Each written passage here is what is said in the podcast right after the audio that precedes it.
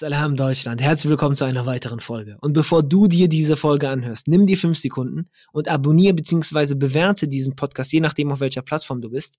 Das hilft uns nämlich, mehr Leute damit zu erreichen. Und wenn du selbst immer auf dem neuesten Stand bleiben möchtest, dann geh jetzt auf salamdeutschland.de. Dort findest du den Link zu unserem Newsletter und allen anderen Webseiten.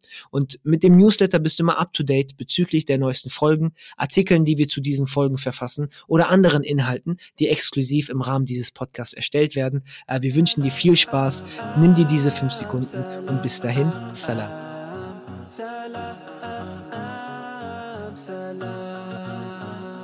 So, Bismillah, die Aufnahme läuft. Äh, wir sind jetzt sozusagen live in Anführungszeichen, auch wenn es keine Live-Aufnahme ist. Äh, Salam erstmal an der Stelle. Alaikum Salam. Bevor ich dich äh, vorstelle, ähm, ist ja wie immer bei uns äh, klassischerweise erstmal so ein Tee, so ein Chai-Intro mehr oder weniger. Deswegen die Frage an dich: Kaffee oder Tee? Ich hätte gern diesmal Tee, wenn wir sowieso schon von Tee sprechen. okay, und welche Sorte? Wenn ihr habt, dann nehme ich gerne einen Salbei-Tee, weil ich, weil ich den sehr gerne mag. Ehrlich, Salbei-Tee, wie, wie, kommst du dazu? also der äh, Salbei-Tee, der wächst in der Heimatregion meiner Eltern äh, auf. Mhm. Und ähm, da quasi wird das Ganze gesammelt und getrocknet und das nutzt man eher so in den winterlichen Monaten, in denen sie wir gerade sind, ja. um okay. Erkältungen und so vorzubeugen. Und der schmeckt mir einfach richtig gut. Sehr schön. Ist aber, hätte ich tatsächlich nicht mit gerechnet. Ich hätte jetzt gesagt, ähm, äh, schwarzer Tee einfach klassisch, ja, weil äh, die Herkunft deiner Eltern, hast du ja schon angemerkt, ist äh, aus der Türkei. Und war so schwarzer Tee jetzt die Antwort gewesen gerade. Den mag ich natürlich auch, aber gerade in Wintermonaten ist Salbei-Tee etwas Besonderes. Ja, Alhamdulillah, sehr, sehr schön. Dann ähm, haben wir schon einen Teil sozusagen äh, begonnen von, de von deinem Intro. Ähm, äh, für alle, die die Stimme noch nicht erkannt haben, wir haben, Alhamdulillah, äh, Bruder Bilal Erkin bei uns, der eine sehr, sehr schöne Kombination mitbringen, muss ich ehrlicherweise zugeben. Also du bist studierter Informatiker und Islamwissenschaftler. Mhm. Ja, äh, das Einzige, was die zwei Sachen vielleicht am Anfang zusammen haben, ist, dass sie beide mit I anfangen, auch wenn das jetzt ein schlechter Vergleich war. ähm, aber äh, ist tatsächlich interessant, gerade jetzt auch für, für äh, Themen, die jetzt aktuell äh, dringender werden, sage ich mal. Und darüber hinaus, ich meine, du bist ähm, Unternehmer, man kennt dich von Muslimplaner, du warst Referent bei der Avicenna Studienförderung äh, mhm. und hast mhm. auch, wenn ich mich nicht irre, irre, seit Anfang des Jahres dein eigenes äh, Beratungsunternehmen, gerade auch in der Digitalisierung. Äh, Erkin Digital, cooler Name auf jeden Fall, muss ich sagen. Dankeschön. Äh, kamst du drauf oder hat dir, hat dir das irgendwie ich habe mich inspirieren lassen von einem Kollegen, der mich auch in Sachen Vertrieb gecoacht hat. Der hat eine, ähnlichen, mhm. äh, eine ähnliche Agentur gehabt mit derselben Kombination, also Name und digital, aber er hat sich eher spezialisiert auf Social Media und Performance Marketing. Okay. Und ich habe gesagt, gut, der Name kann ja ähnlich sein, aber wir machen ja von der Arbeit her unterschiedliche Dinge. Und deswegen habe ich diesen Namen gewählt. Sehr schön. Was mich direkt interessiert, warum diese Kombi, also Informatik und Islamwissenschaft? ist eigentlich sehr unspektakulär und auch nicht wohl überlegt. Ähm, ich wollte ja eigentlich ursprünglich was ganz anderes studieren. Meine Leidenschaft ist nämlich Design und Gestaltung.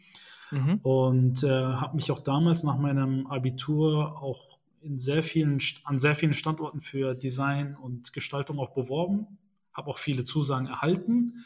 Aber so wie es nun mal ist, ich bin in einem sozialen Brennpunkt groß geworden. Ich kann mich glücklich schätzen, dass ich überhaupt einer der ersten mit der Abitur gemacht hat und anfangen wollte zu studieren in unserem Blog. Mhm. Und äh, da hatte man halt keine Bezugsperson, die einem da in der Hinsicht beratend zur Seite stehen konnte und sagen konnte, guck mal, das kannst du machen, das kannst du am Ende damit werden und äh, achte auf die Sachen etc. Und mein Vater war halt jemand, der mit Design und Gestaltung nicht so viel äh, anfangen konnte. Und als er dann gesagt hat, du, wenn du was anderes studieren willst und hier umziehen möchtest in eine andere Stadt, dann musst du kommen, äh, zusehen, wie du selber klarkommst, auch in finanzieller Hinsicht. Und mhm. das habe ich mir dann damals als Abiturient nicht zugetraut. Habe geschaut, was gibt's dann an der Uni Köln, da komme ich ursprünglich her. Ja, habe mir die Liste einfach nur angeschaut. Islamwissenschaft, ja, du bist ja Muslim, kreuz mal an. Informatik, ja, du magst ja auch mit Computern irgendwie umzugehen, kreuz einfach mal an. Und dann kam irgendwann die Zulassung. Und dann habe ich mich dann unüberlegt dafür entscheiden, habe gesagt, Khair, inshallah, ich gehe jetzt diesen Weg, damit ich die Stadt nicht wechseln muss. Mhm. Und so hat dann die Geschichte meiner Karriere angefangen. Aber hast du das dann parallel gemacht? Also zwei Studiengänge ja. oder wie, wie Richtig, war das? das war ein Zweifach-Bachelor. Da konnte man okay. zwei Grundstudiengänge gleichzeitig studieren. Und so habe ich das dann äh, quasi auch gemacht an der Uni Köln. Ah, krass, okay, wusste ich gar nicht. Und äh, ich weiß gar nicht, ob man das so fragen darf, aber eher Informatiker oder eher Islamwissenschaftler oder keines von beiden und eher Designer? ich würde sagen, alle drei insgesamt, weil jeder Mensch ist ja anders gestrickt und alle drei Elemente ja ähm, rufen etwas hervor in mir, machen mhm. mir Spaß. Ich mag die Thematiken, ich mag äh, mit der Materie immer zu arbeiten. Deswegen habe ich versucht, bisweilen immer alle drei Komponenten gleichermaßen in mein Leben einzubringen. Und ich merke, es tut mir gut. Deswegen würde ich gerne eigentlich keines von den drei missen wollen.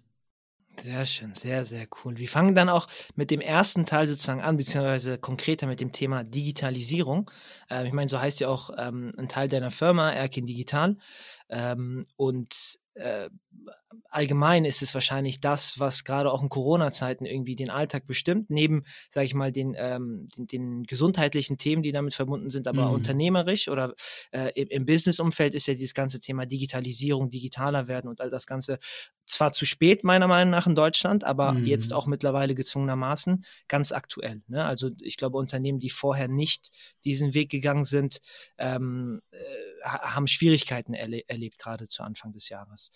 Aber bevor wir vielleicht darauf eingehen, warum ist dir persönlich äh, dieses Thema Digitalisierung ähm, wichtig einfach? Ich habe lange Zeit ja was anderes gemacht. Ich habe ja, nachdem ich diese beiden Studiengänge studiert habe, äh, tatsächlich im Master weitergemacht mit Theologie. Hatte halt, also als Einfach-Theologie. Ich habe dann nicht mehr mhm. beides bis zum Master gebracht. Das hat halt den Hintergrund, ähm, dass mir die Informatik zu der Zeit, das war eine stumpfe Programmierung mit äh, Code, ähm, war mir einfach zu trocken und zu langweilig. Es hat mir nicht Spaß gemacht, deswegen habe ich gesagt, möchte ich doch einen Schwerpunkt legen auf Theologie. Mhm. Habe meinen Master abgeschlossen, angefangen, meine Doktorarbeit sogar zu schreiben und an der Uni zu lernen und habe dann dort irgendwann gemerkt, okay, auch die Arbeit an der Uni und mit der Forschung in meinem kleinen Kämmerlein macht mir nicht so viel Spaß. Ich mag einfach den Kontakt zu mehr Menschen, zu Jugendlichen, weshalb ich dann angefangen habe, als Angestellter beim Avicenna Studienwerk zu arbeiten. Ich gehöre zum ersten, zu den ersten Mitarbeitern überhaupt in der Geschäftsstelle und wir haben das Ganze sechs Jahre lang mit aufgebaut. Und da habe ich halt verschiedene Fähigkeiten in einer Person mitgebracht. Einerseits natürlich das theologische Wissen, die Kenntnis über die muslimische Community, Verbandslandschaft, Organisation etc. Aber auf mhm. der anderen Seite auch die technischen Skills, die ja gerade in einem Social Startup sehr vonnöten sind. Entweder ja. Sparst du Geld und lässt einen Mitarbeiter das machen oder du sourst alles aus und musst dafür das Geld aufbringen.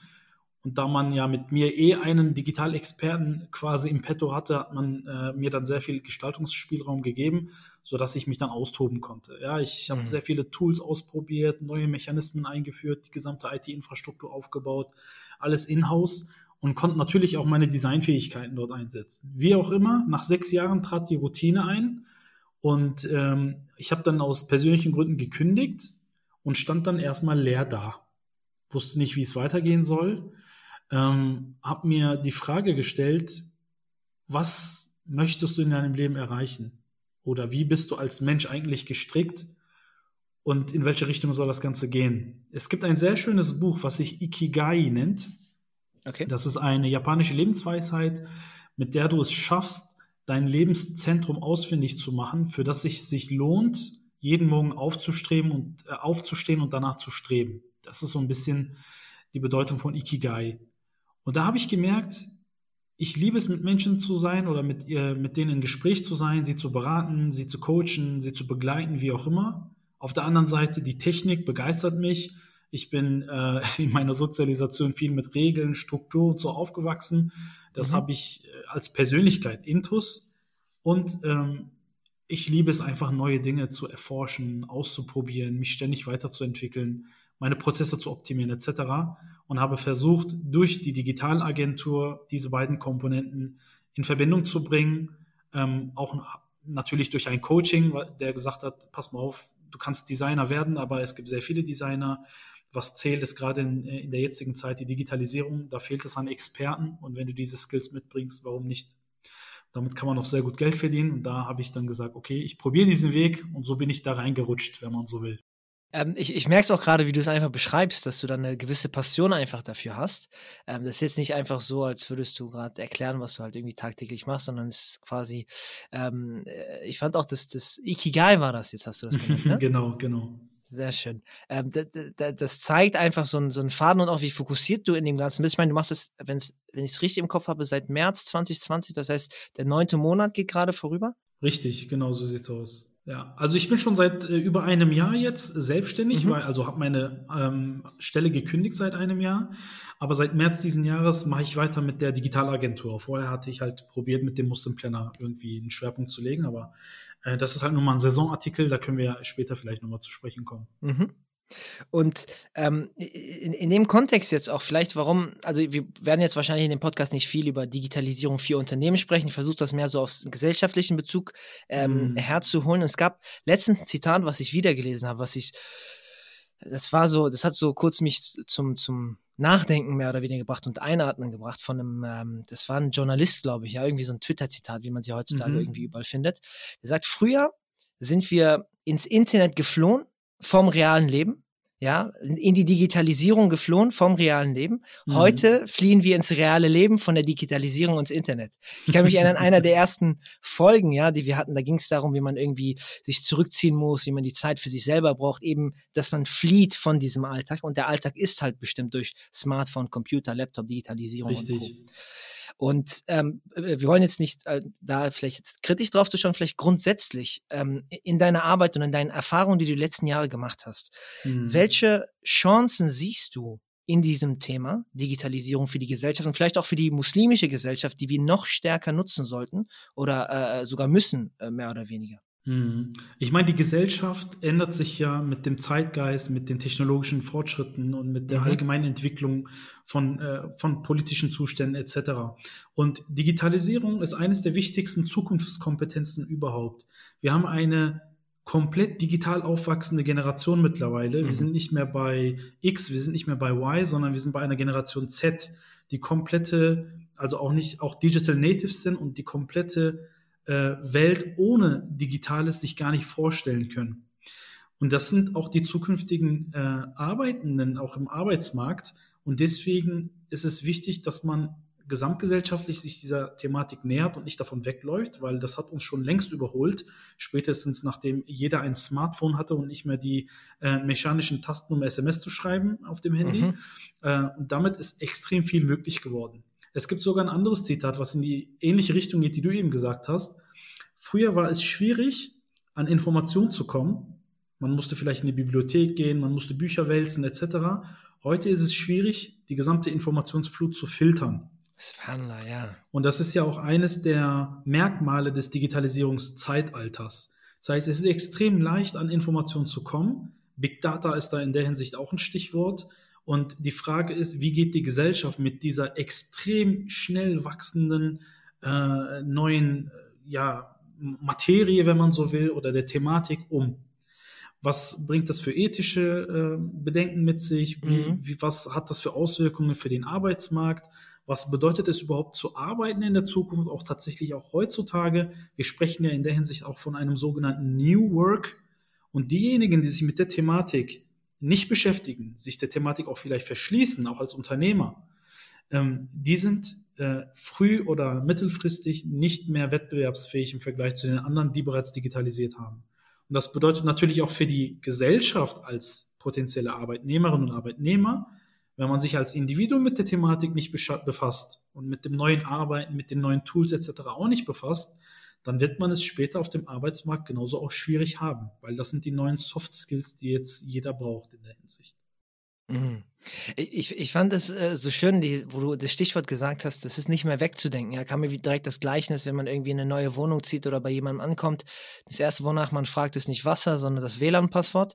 und äh, letztens hat auch äh, ein ähm, Bruder, der sozusagen im, im, im, äh, im karitativen Bereich aktiv ist, ja, in, in Dritte Weltländern oder, oder wie man sie dann noch äh, äh nennt, ähm, mhm. und, und der, der hat was Interessantes festgestellt oder einfach mal in den Raum geworfen. Der meinte, da gibt es teilweise immer noch kein sauberes Wasser oder eine richtige Unterkunft. Aber was viele dort haben, ist ein Smartphone.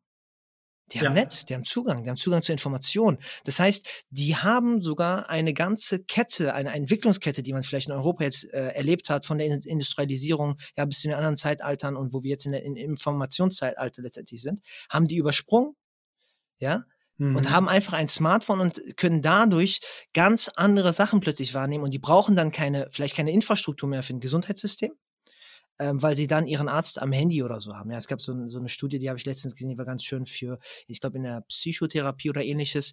Ähm, wenn du halt den Arzt nicht dahin bekommst, wenn du das Krankenhaus nicht dahin bekommst, hast du jetzt theoretisch die Möglichkeit, aber den Arzt zu dieser Person zu bekommen. Es ist unglaublich spannend, was letztendlich damit möglich ist. Umgekehrt ist damit auch viel Verantwortung natürlich im Raum, weil genauso sind die Gefahren, äh, Social Media und Co. Letztens gab es eine coole Dokumentation. Ich weiß nicht, ob du die vielleicht kennst, Social Dilemma. Ja, habe ich mir angeschaut.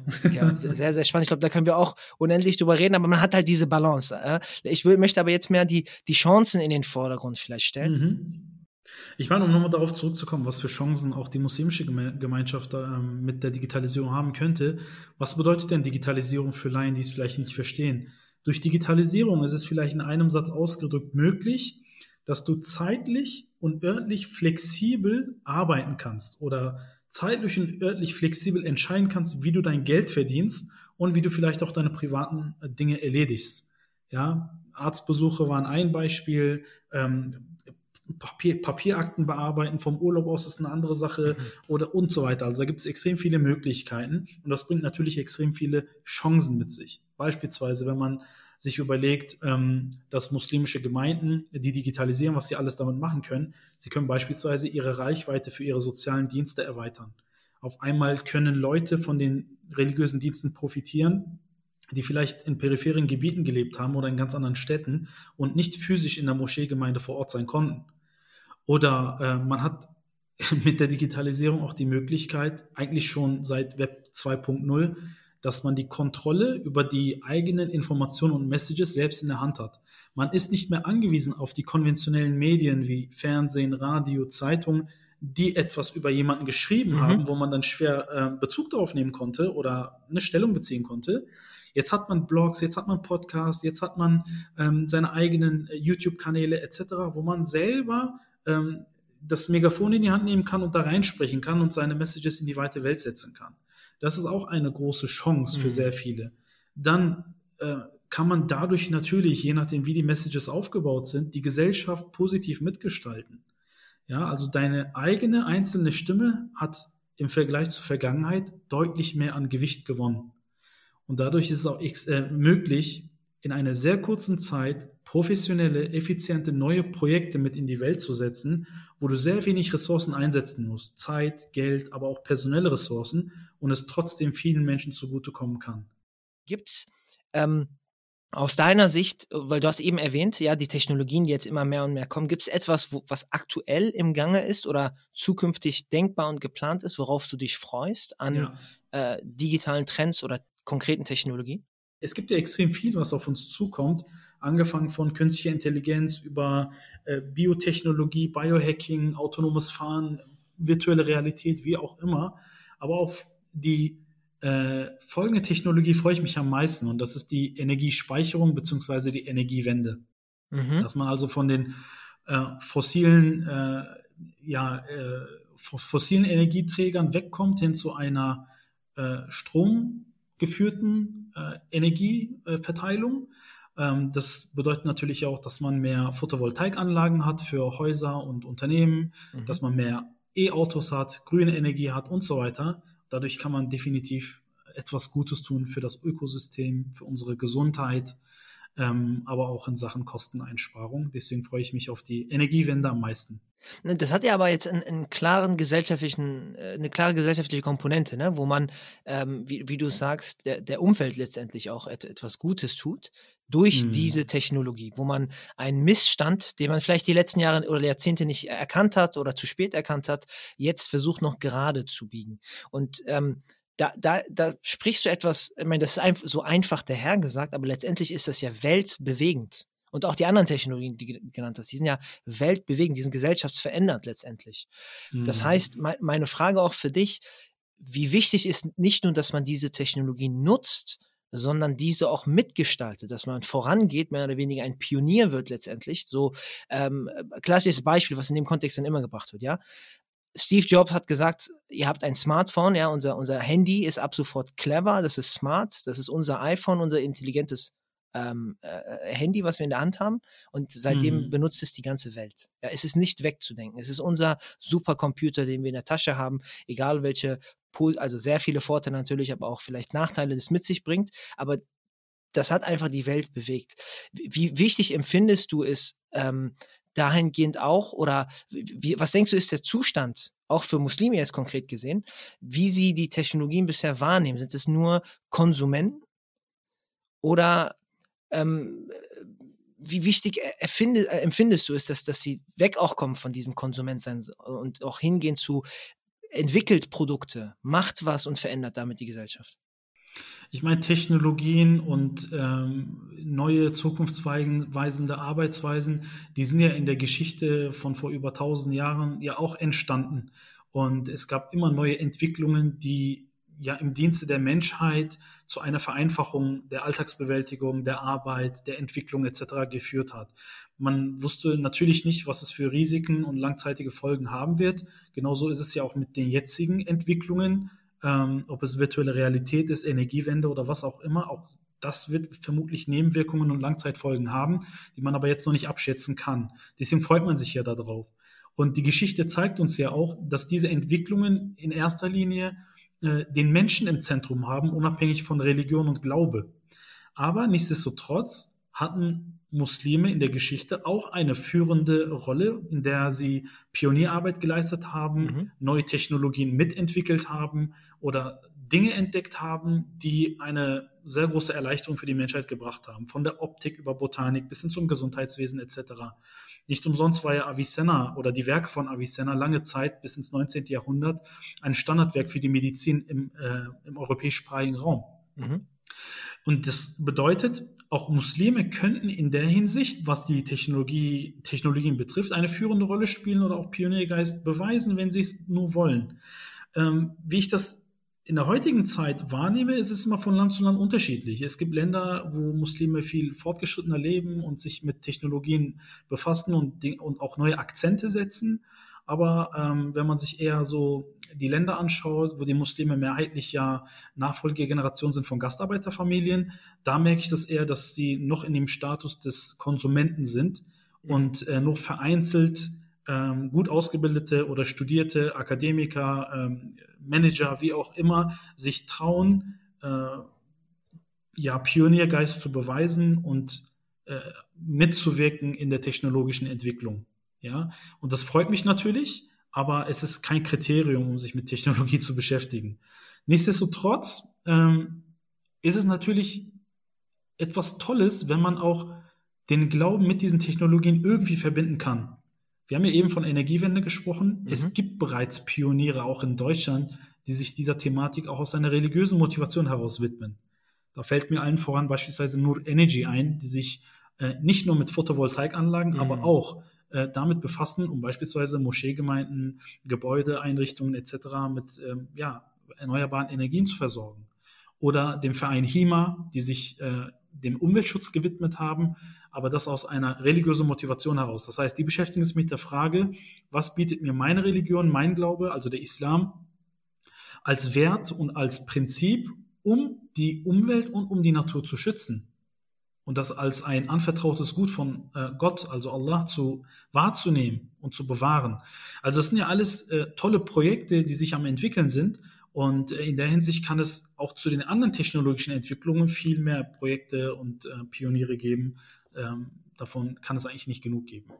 Ja, weil äh, was mir eben direkt einfällt, ist eben das, die, die Verhaltensweisen oder die Verhaltensmuster von Menschen ändern sich teilweise auch durch äh, gewisse Distro also äh, Technologien, die, die komplett was Neues eben bringen und eine neue Denkweise und Denkart und Handhabe auch im Alltag, ähm, mhm. die, die, forcieren das so ein bisschen. Ich meine, wenn man sich Statistiken heute anschaut, ähm, da, dann hat das Smartphone als eine weitere Statistik mitgebracht, dass Menschen im Schnitt, ich weiß nicht, wie viele Stunden auf ein rechteckigen Bildschirm einfach schauen. Wenn du das von einer Person vor 20 Jahren erzählt, erzählt, warum, aus welchem Grund sollte das jemand machen, am selben Fleck sein und mehrere Stunden ja. auf irgendwas schauen, was leuchtet? Das muss doch noch ein paar äh, Minuten langweilig werden.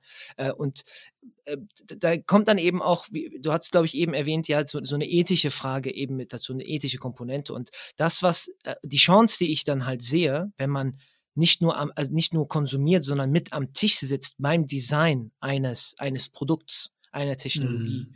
ähm, dann sitzt man auch da irgendwie am Tisch, die Verhaltensweisen des Konsumenten, der dann am anderen Ende der Kette sitzt, äh, mit zu äh, steuern letztendlich. Ja, weil man, meine, wir haben die großen Diskussionen über äh, Datenschutz, Google, Facebook äh, und, und wie sie alle heißen, die letztendlich mit ihrer Strategie, die sie auch fahren, versuchen, möglichst viele Nutzer an ihren Produkten zu halten, damit man ihre Daten hat und etwas tut, was sehr fragwürdig auch irgendwo vielleicht ist, weil man versucht, einen Menschen auf Text ja, auf, auf, auf Daten, die man gesammelt hat, auf so eine Textdatei zu reduzieren, um prognostizieren zu können, was der Mensch dann alles macht und die besten Vorschläge und Werbung und mhm. alles co. Und das ist schon etwas sehr, sehr Mächtiges, in Anführungszeichen, dass du plötzlich schaffst, Millionen von Menschen automatisiert in eine Richtung zu steuern, auf ein Produkt zu steuern, auf eine Werbung zu steuern und Co. Ähm, da soll jetzt kein äh, Vorwurf werfen, dass jetzt, äh, keine Ahnung, Muslimen sollen jetzt kommen und die Welt retten im Ganzen, aber ich sage nur, was für ein Potenzial da drin ist, mit relativ jetzt erklärt, einfachen Möglichkeiten. Natürlich ist es nicht so einfach, ähm, aber trotzdem was Weltbewegendes zu tun. Und ähm, da ist dann auch die letztliche Frage nach, mit welcher Ethik tut man das? Ne? Äh, mit, mit, mit, mit, welchem, mit welchen äh, moralischen Grundsätzen ähm, solche Produkte dann auch auf den Markt gesetzt werden. Und mhm da ist mir jetzt äh, der, der nächste Sprung sozusagen so, ähm, äh, der mich interessiert ist, äh, weil du ja gerade beide Facetten so gut abdeckst als Informatiker und als Islamwissenschaftler. Ähm, weil man ja auch dieses Klischee hat, ne, wenn man sich äh, in, in, in manchen Diskussionen wiederfindet, der Islam ist äh, nicht modern genug, ist altertümlich, beschäftigt sich nur mit alten Sachen, ja, dieses Klassische, was man da, da immer wieder vorwirft. Ist das jetzt ein Thema, wo sich dann äh, gerade zeigen kann, wie Muslime damit umgehen, wie der Islam mit so einer neuen Technologie umgeht? Ähm, und oder hat das überhaupt äh, einen Bezugspunkt oder sollten die Sachen eigentlich komplett entfernt bleiben? Ja, ich meine, das muss man ja aus zwei verschiedenen Blickwinkeln betrachten, äh, wenn man sagt, äh, islamische Sicht auf Digitalisierung oder Digitalisierung unter Muslimen oder in der islamischen Tradition. Das sind ja zwei Paar Schuhe. Und in beiden Richtungen gibt es natürlich Schnittpunkte. Und ja, Muslime sollten sich mit Digitalisierung beschäftigen. Und mhm. ja, Digitalisierung sollte auch in äh, islamische Tradition Einklang finden oder Eintritt finden, damit Dinge verbessert werden können. Ich denke da in der Hinsicht beispielsweise, äh, wenn man jetzt an die islamische Theologie denkt, im akademischen Sinne, dann ist das ja eine, ein sehr weites Ozean mit sehr vielen Wissenschaftsdisziplinen, die ja nicht unbedingt einfach zu erschließen sind. Es gibt mhm. tausende von Büchern, es gibt mehrere Gelehrte, die äh, so viele Werke geschrieben haben und bis wirklich ein Akademiker oder Theologe da den Durchblick bekommt, allein in nur einer Wissenschaftsdisziplin, kann es ja Jahre dauern. Ja. Und genau da fehlt es an digitalen Technologien und Tools und Apps und Methodiken, wie auch immer, die es dem Akademiker, dem einfachen Muslim, der Gesellschaft, wie auch immer, es vereinfacht, Zugang zu diesen Dingen zu finden und sie schneller und effizienter zu erfassen, damit man wieder positive Werte in die Gesellschaft und in die Welt setzen kann, damit wir hier eine viel bessere Welt haben können. Ähm, um da konkrete Dinge vielleicht zu nennen, ähm, wenn man beispielsweise die, gesamte, die gesamten Werke digitalisieren würde, dann hätte man die Primärliteratur und seltene Handschriften von, über auf, von überall auf der Welt ähm, ja, eine mögliche, einen möglichen Zugriff. Oder wenn du dir die Hadith-Wissenschaft anschaust, also die Wissenschaft, die sich mit den Aussprüchen des Propheten beschäftigen, da gibt es ja immer, äh, sallallahu alaihi wasallam, Fried und Segen sei auf ihm, dann gibt es ja immer eine sogenannte Tradentenkette also eine Liste an Überlieferern, mhm. die sich gegenseitig diese, diesen Ausspruch weiter erzählt und tradiert haben bis in die heutige Zeit. Und es gibt eine eigene Wissenschaft dafür, die analysiert, hm, was waren das für Leute, wo haben sie gelebt, wie haben sie gelebt, kann es überhaupt sein, dass sie sich getroffen haben, passt überhaupt die Lebenszeit etc. Und das dauert extrem lange, um das nur für einen Ausspruch zu machen und am Ende sagen zu können, dieser Ausspruch ist äh, authentisch oder nicht. Und ich denke da an ein System, wieder im, im Digitalisierungsbereich, dass man sagt, wir packen die gesamten Daten, die wir in diesen Werten finden, systematisch in eine Datenbank Und am Ende haben wir ein Big Data in Bezug auf die Hadith-Wissenschaft, wo dann wirklich visuell dargestellt werden kann, wo haben sich die Tradenten auf einer Weltkarte, vielleicht mit Google Maps oder so, aufgehalten, wie sieht die Zeitachse aus, haben sich die überhaupt getroffen? Oder ich klicke auf ein Wort und dann wird die gesamte Datenbank an Tefsir, an also Koranexegese, an möglichen Rechtsgutachten, Gelehrtenmeinungen etc. nur zu diesem einen Begriff angezeigt. Und so kann ich doch als Akademiker oder als einfacher Muslim viel, viel schneller in die Tiefe gelangen und dadurch vielleicht universelle Werte extrahieren, ähm, die ein besseres, schöneres oder äh, ja, ja, effizienteres Zusammenleben erlauben kann. Ne? Ja, die, die Qualität aber auch ne, der bisherigen Wissenschaft dann nochmal kenntlich und deutlich macht. Ne? Das ist ja auch, glaube ich, Richtig. auch eine Sache, die komplett in vielen Diskussionen untergeht, wie viel eigentlich dahinter steckt. Und äh, solche Mittel helfen dann auch, das nochmal viel besser darzustellen, zu illustrieren. Ist mir, ist mir, bisher gar nicht durch den Kopf gegangen, finde ich. Voll das schöne, voll das schöne Bild, muss ich sagen. Ich meine, ich kann dir noch was anderes sagen, was ja sehr konkret aus unserem Alltag ist und was sehr viele Muslime auch betrifft. Ich meine, viele gläubige Muslime achten ja auf Halal-Essen, also erlaubtes Essen. Mhm. Und wenn man das in Bezug auf Fleisch setzt, dann sind es äh, äh, Tiere, die rituell geschlachtet werden, wo der Name äh, Gottes draufgesprochen wird und nur dieses Fleisch ist den Muslimen ganz allgemein und grob gesprochen ja erlaubt. Und es gibt in Deutschland extrem viele Halal-Zertifizierer, die behaupten, ähm, dass sie ein gutes Auge drauf haben und beobachtet haben, ob das Fleisch dann halal ist oder nicht. Aber dem ist ja nicht immer so, weil diese Halal-Zertifizierungsinstitute sind oft sehr intransparent ja. und keiner weiß, woher sie das Fleisch herbekommen, nach welchen Kriterien sie das beurteilen und es gibt keine prüfende Instanz, die sagt, okay, diese Halal-Zertifizierung ist okay, diese ist vielleicht intransparent, das gibt es nicht. Und viele Muslime haben da in der Hinsicht keine Transparenz und wissen gar nicht, auf was sie sich stützen, wenn da Halal steht. Und wenn man zum Beispiel allein mit einer Blockchain-Methode die gesamte Lieferkette von der Haltung bis hin zur Schlachtung betrachten können, betrachten äh, können würde über eine App, dann wäre das doch eine extrem gute Verbesserung äh, der Alltagsbewältigung, wenn es um Halalfleisch geht beispielsweise ja, oder eine Online-Validierung von Halal-Zertifikaten. Hast einen QR-Code, scannst ein und da kommt dann eine Unterschrift von einem Gelehrten, der dann transparent sagt, nach den und den Kriterien ist das jetzt geschächtet worden. Mhm, mhm, ne? Also das sind alles so mögliche Beispiele, ähm, wo Digitalisierung den Muslimen oder der muslimischen Community einen Vorteil geben kann.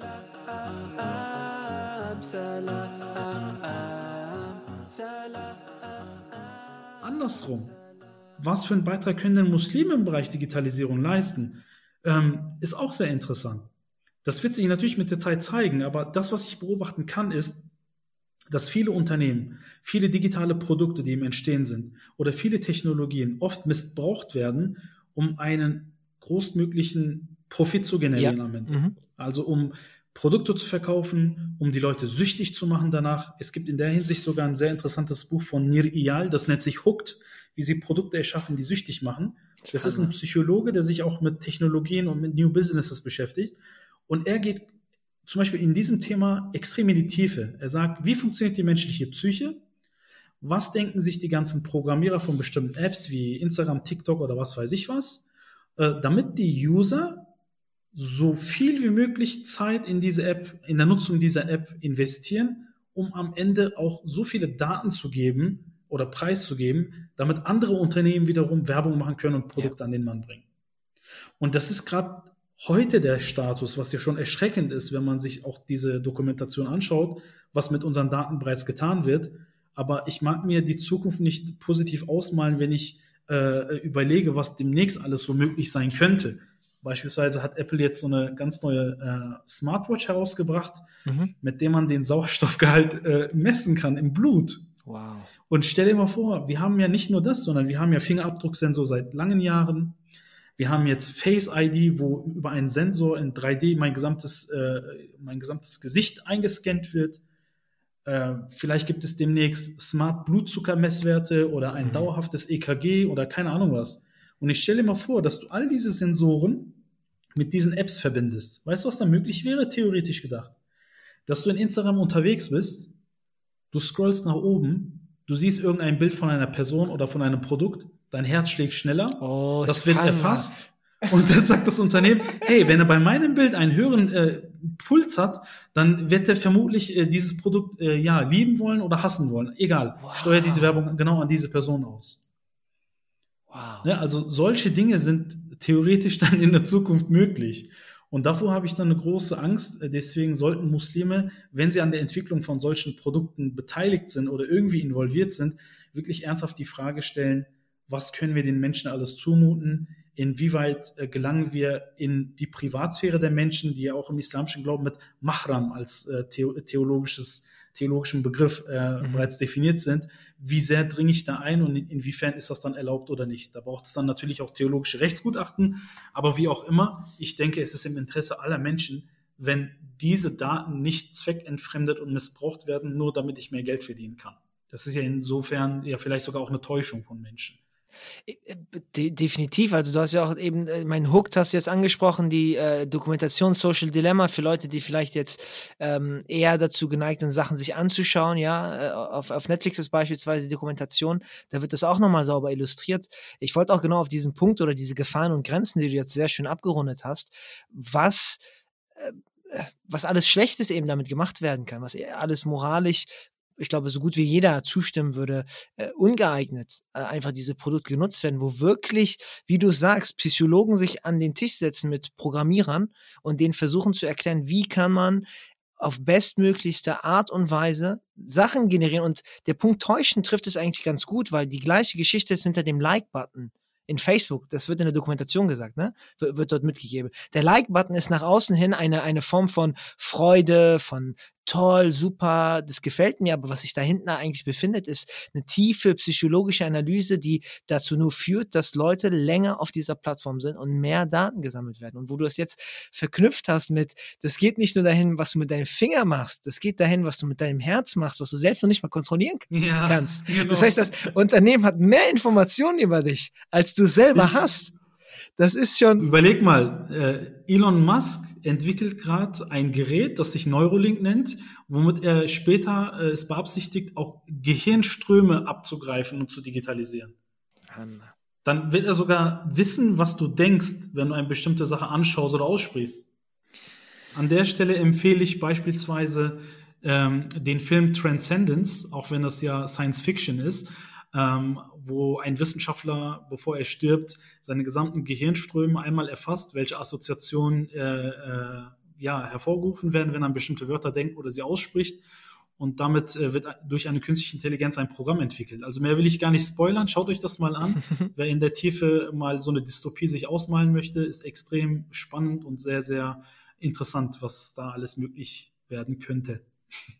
In der Reihe jetzt auch, ja. Ich meine, mit den Beispielen, die du gegeben hast und äh, die, die vielen Fiktionen, die man sich letztendlich ausmalen kann, geht mir dann einfach durch den Kopf, dass wir oder ich teilweise das Gefühl habe, dass Muslime in Deutschland äh, Jahr von Jahr sich trotzdem sich mit den gleichen Themen, Anführungszeichen, beschäftigen, auch wenn die Diskussionen vielleicht richtig sind, ähm, aber dieser Zug komplett an uns vorbeifährt.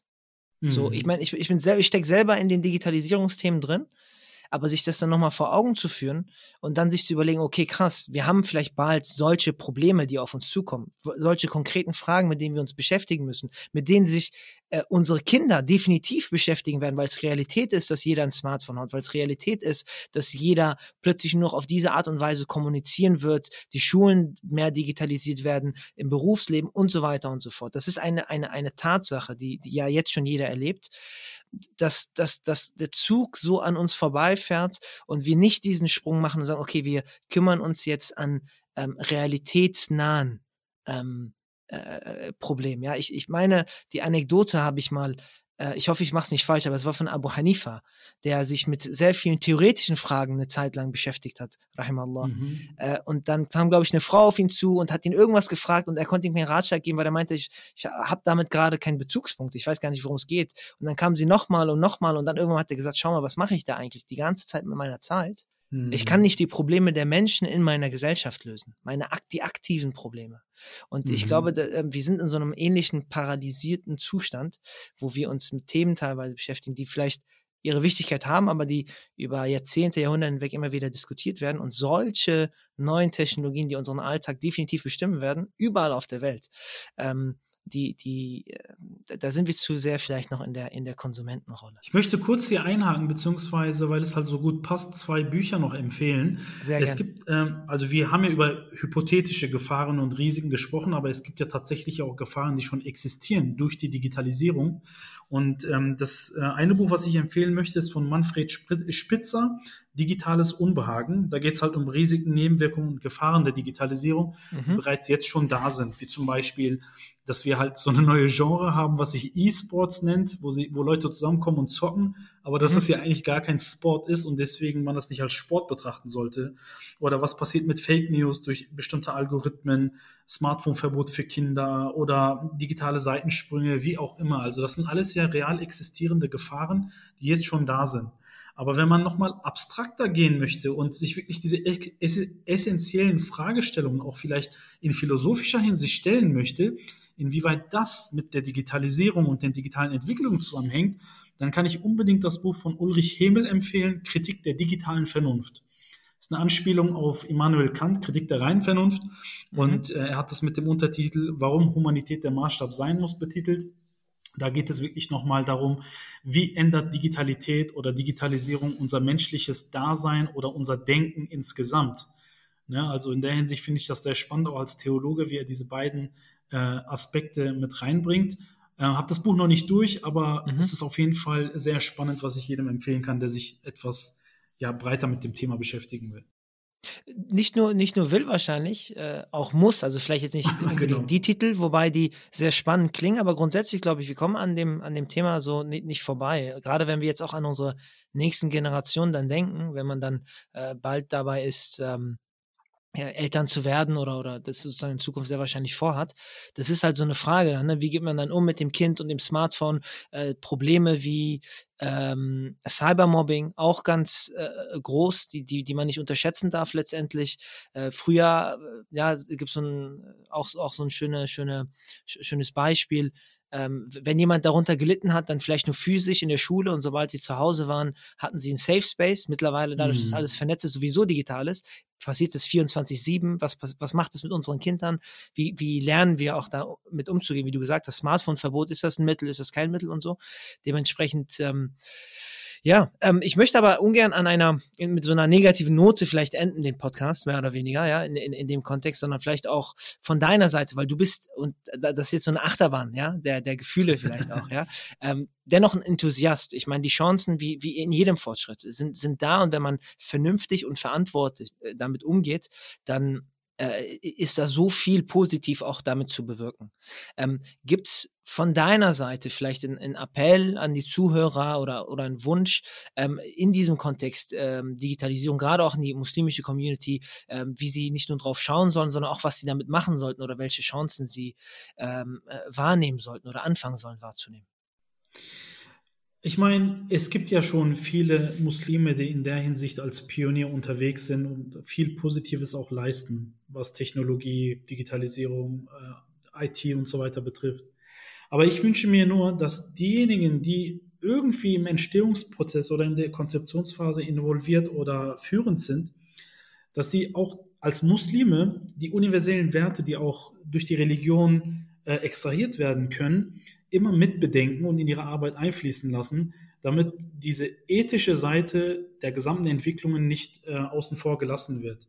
Klar, Ethik ist universell, Moral sollte immer universell sein, aber es gibt ja viele Quellen, aus denen man schöpfen kann, wenn es um Werte und ähm, äh, Ethik geht. Und der Islam ist mit der Weltanschauung natürlich eine Form davon. Und sobald diese ethischen und moralischen Werte immer positiv konnotiert sind und den Menschen ins Zentrum rücken, sodass ein mhm. friedvolles, äh, schönes Leben gemeinsam hier auf der Erde ermöglicht wird, dann sollte das nicht von der Hand gewiesen werden und könnte eine, ein treibender Katalysator sein.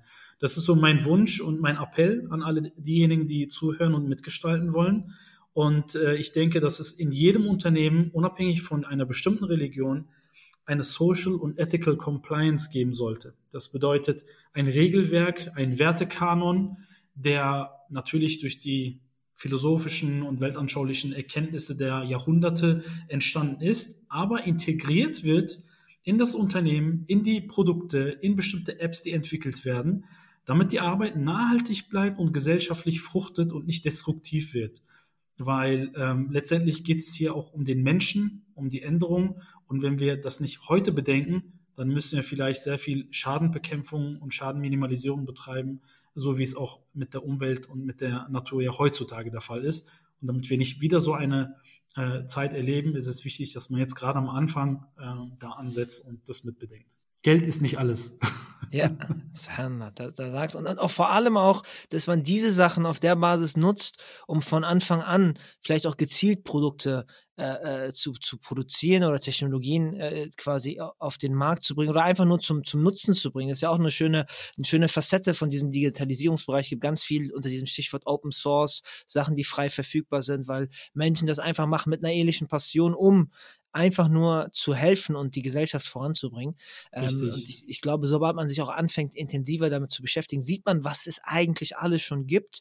Und dann geht es dann nur noch darum, irgendwie die, die, die, die Punkte miteinander zu verbinden, um dann wiederum was Neues zu schaffen. Mehr, mehr ist ja auch eigentlich nichts, äh, was im, im, Thema Forschung oder Erfindung oder so weiter gibt. Man kann ja nichts aus, man kann nicht etwas aus nichts schaffen, sondern man verbindet nur noch die Punkte und dadurch, dass wir jetzt im digitalen Zeitalter sind, ha haben gerade wahrscheinlich die Leute, die zuhören, den Zugriff darauf, auf diese Informationen. Die müssen nur geschickt filtern und effektiv mhm. filtern, wie du es auch anfangs erwähnt hast. Deswegen genau. ähm, sind wir auch jetzt schon, glaube ich, weil, also kratzen wir an der Aufmerksamkeitsspanne der Zuschauer. Äh, äh, wieder, ähm, deswegen danke ich dir an der Stelle für den wirklich Input, der mich auch an einer Stelle kurz zum Nachdenken und Atmen gebracht hat. Ich muss mir auch nochmal mir Gedanken darüber machen, ob ich wirklich möchte, dass jemand meine Herzschläge dann verwendet für irgendwelche Produktvorhersagen. Ähm, aber ähm, ja, mögen wir dennoch mit diesen Technologien lernen umzugehen und vor allem auch im Bereich genau bereichernde Entwicklung sozusagen mit ähm, äh, daran einfach mitgestalten und auch ähm, ähm, äh, quasi mitzugeben für die Gesellschaft, für was Gutes. Ich danke dir vielmals, Bilal Abi. Ich danke dir auch für die Gelegenheit, dass ich überhaupt hier sprechen durfte. Äh, ich finde es sehr, sehr spannend, was für tolle Gäste du immer einlädst und welche Themen du bedienst. Ich wünsche dir mit diesem Podcast auf jeden Fall viel Erfolg. Leute, abonniert den Kanal, empfiehlt es weiter. Und wenn ihr Fragen habt zum Thema Digitalisierung, dann bin ich nicht unerreichbar. Ich freue mich auf jeden Kontakt. Ähm, bleibt gesund und äh, vielleicht sieht man oder hört man sich bei der anderen Gelegenheit wieder. Vielen Dank. Sehr schön. Salam alaikum.